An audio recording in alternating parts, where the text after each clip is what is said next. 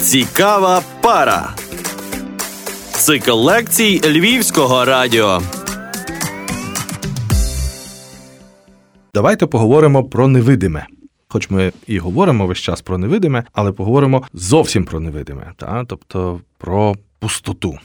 Я колись мав е, нагоду бути куратором, співкуратором виставки чудових львівських художників Андрія Боярова і Андрія Сагайдаковського в Львівській національній картинній галереї. Тоді Віта Сусак там працювала дослідницею за відділом західноєвропейського живопису, і ми з нею вигадали цю виставку. Андрій Сагайдаковський живописець, а Андрій Бояров більше працює з тим, що ми би назвали фотографічним медіа, і, власне, співставляючи ці різні форми і формати ми е, хотіли поекспериментувати в храмі картин, яким є Львівська національна картинна галерея, або галерея мистецтв, як ми її в загальному офіційно називаємо. І ця виставка мала назву Постоти або Постота. Вигадав її Андрій Сагайдаковський. В нього така була дуже одна з улюблених, та й досі, напевно, залишається підходів і метафор певних порожніх просторів, міжпросторів. Ну, наприклад, потенційність певних об'ємів приймати щось. Ну, це давня теж і відома історія. І наш український філософ Грицько Сковорода про це говорив. Це, це його філософія наповнених. І нерівномірних посудин, та тобто кожна людина, вона як як глечик, глечики бувають різні, і відповідно від потенціалу цього глечика його можна наповнити, і вони по-різному будуть повними, але вони завжди можуть бути повними. Тобто не залежить, який він великий, маленький але його завжди можна наповнити. І це, звичайно, була метафора такого, якби наповнення божественною мудрістю і світлом, що кожна людина є для цього готова. Просто чи вона хоче це прийняти, це вже трошки інше питання.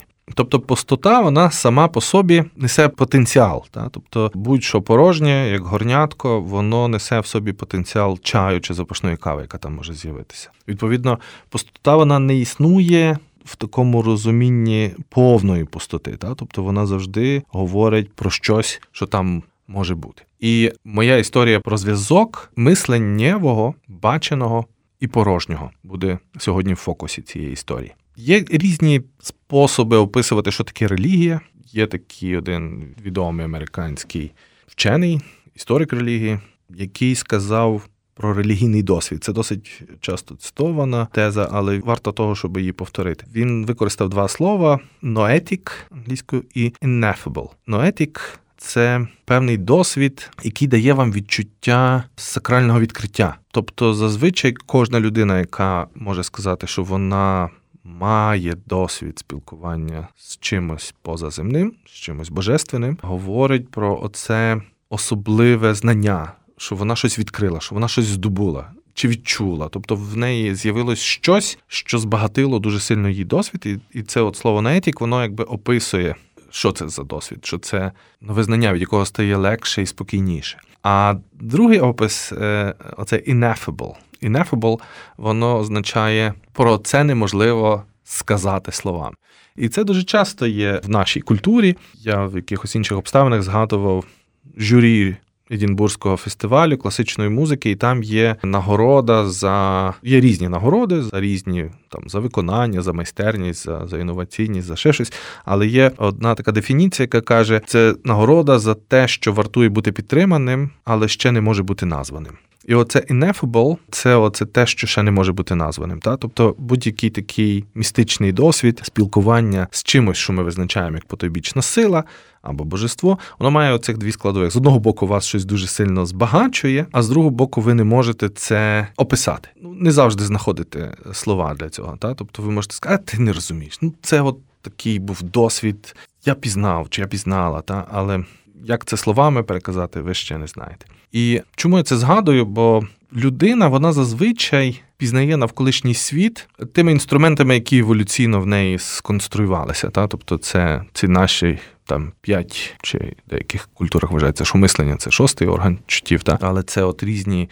Канали, крізь які інформація потрапляє в наше тіло, і вони еволюційно конструювалися. Вони тривалий час конструювалися. Тобто, наше око, наше вухо, наш дотик. Ось це все досить складні системи пізнання навколишнього світу, але деякі речі пізнаються уже всередині самих цих схем, та тобто самих систем. Тобто, якщо я дивлюся на навколишній світ, та я нам, наприклад, бачу дерево. але щоб я використав дерево як пояснення оцього ineffable, або ноетік, та тобто, щоб я розказав, що дерево воно може пояснити переживання чогось, що є божественним, і що не зовсім воно якось пересвідчується почуттями, але воно не зовсім пояснюється словами. То ці процеси вони відбуваються внаслідок співставлення результатів різних типів пізнання. Та тобто, ми сприймаємо світ наділяємо його елементами оцих емоцій, які пов'язані з різними каналами пізнання. Засадничо є такі е, автори, які вважають, що люди по суті свої є есенціалістами,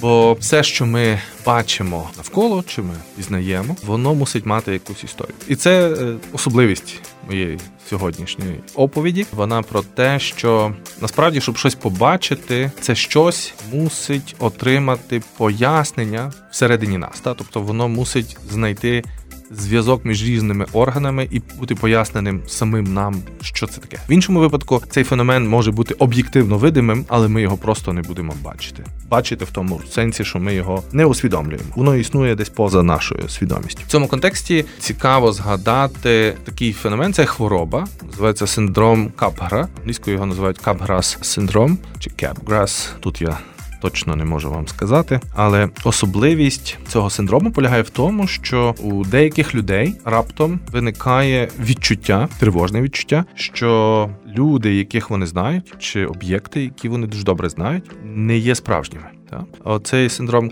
Кабгара описує ситуацію, коли там ви приходите додому, ви дивитеся на жінку, ви розумієте, що це ну, ваша дружина, вона виглядає як ваша дружина, але у вас є дуже сильне відчуття, що це не вона, що це якась підробка. Це почуття може стосуватися вашої машини, вашого будинку.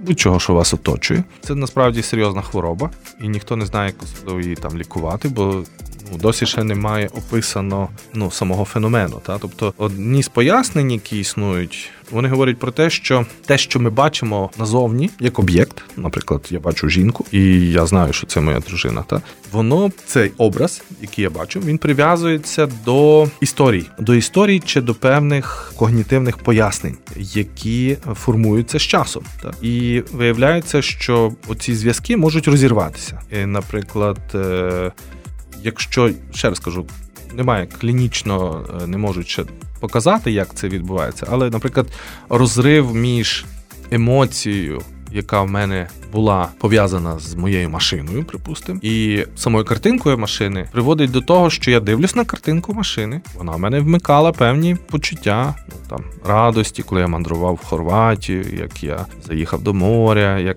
ми всією родиною їхали в тій машині, співали пісень. Та тобто це різні історії, які виконструйовують дуже важливий емоціональний зв'язок з об'єктом, на який ви дивитеся. Та.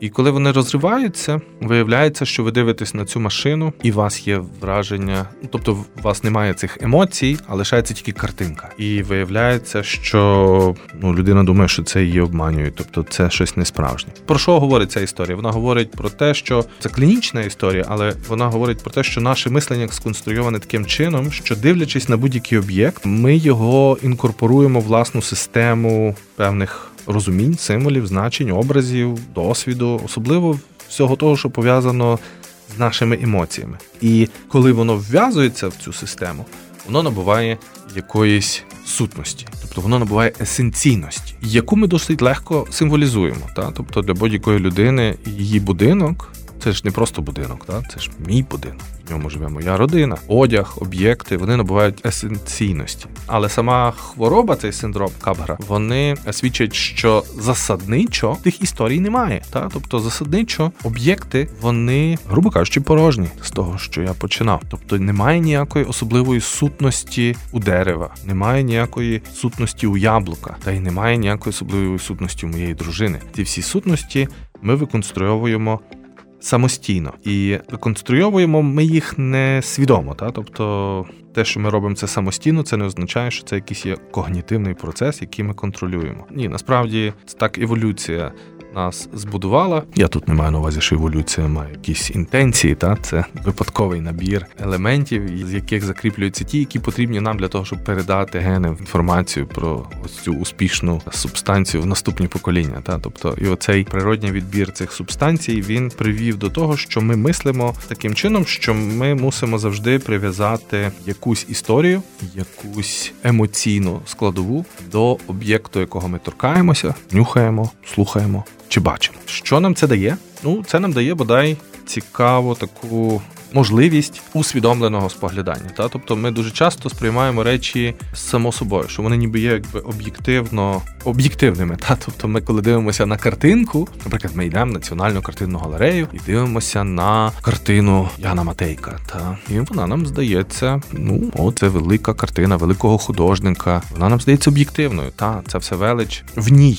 є в самому матеріалі. Але оця така невелика вправа, яка може допомогти вам, наприклад, стати трошки трошки в метапозицію, в позицію дистанції, і сказати собі, але ж величі там справді немає. Велич там сконструйована культурою і нашим мисленням, і тими доданими історіями, які там є. І ваше сприйняття раптом почне помічати речі, яких воно могло і не бачити до цього. Та? Тобто я не говорю, що велич, яка прив'язана до картин, до Монелізи, Леонардо, до інших образів, вона неправдива. Вона правдива в тому сенсі, як і всі смисли для людей є правдивими. Але щоб мати свій індивідуальний досвід сприйняття, важливо усвідомити, що він є штучний. Припустимо, ви великий фанат Грушевського. Так? І тут раптом на аукціоні, от ви прочитали всі твори Грушевського, ви маєте всі книги Грушевського, ви купуєте об'єкти пов'язані з Грушевським. Для вас Грушевський давно перетворився з історика, політика, письменника в щось більше. І тут раптом на аукціоні з'являється інформація, що можна купити рулетку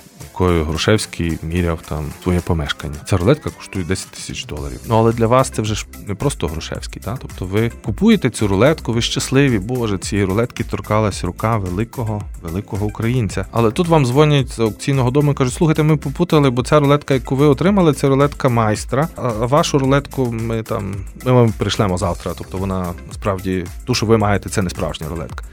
І ви відчуваєте, наскільки міняється ваш стосунок, але ж це була рулетка, якою торкався Грушевський, і раптом це вже просто рулетка. Ось ця вправа, яка вона дуже добре показує, як легко і швидко ми можемо перемикати оці режими значимого і важливого, та які прив'язані до об'єктів. І ці об'єкти, вони, а я говорю в даному випадку вже не про рулетку, а про картини, наприклад, чи про світлини, чи про об'єкти, які ми цінуємо як твори мистецтва. Вони е, мають на меті загалом принести нам задоволення. І це задоволення, воно от е, виконструйовується на основі цих історій, які ми прив'язуємо до тих чи інших об'єктів. Ці історії, емоційні історії, вони допомагають нам створити сутності цих об'єктів. І тому на завершення хочу наголосити, що усвідомлення того, що будь-який об'єкт, людина, предмет, феномен не мають сутності, вони порожніми, можуть допомогти вам краще усвідомити ті сутності, які ми їм створюємо, ці історії, за, за які ми так цінуємо ці об'єкти, ці феномени, через які ми отримуємо задоволення. І тоді таке от усвідомлене бачення об'єктів, воно принесе вам більше задоволення. Це не означає, що ви просто скажете, а ну та, ну там матейко, та нічого такого, ну просто картинка. Та. Ні, це не про це, щоб зневажити картинку з минулого. Це про те, щоб її краще усвідомити. Щоб її краще усвідомити, треба завжди пам'ятати, що в об'єктах, які нас оточують, нічого немає. Це все пусте, як казав мій колега пан Юрко з Косова.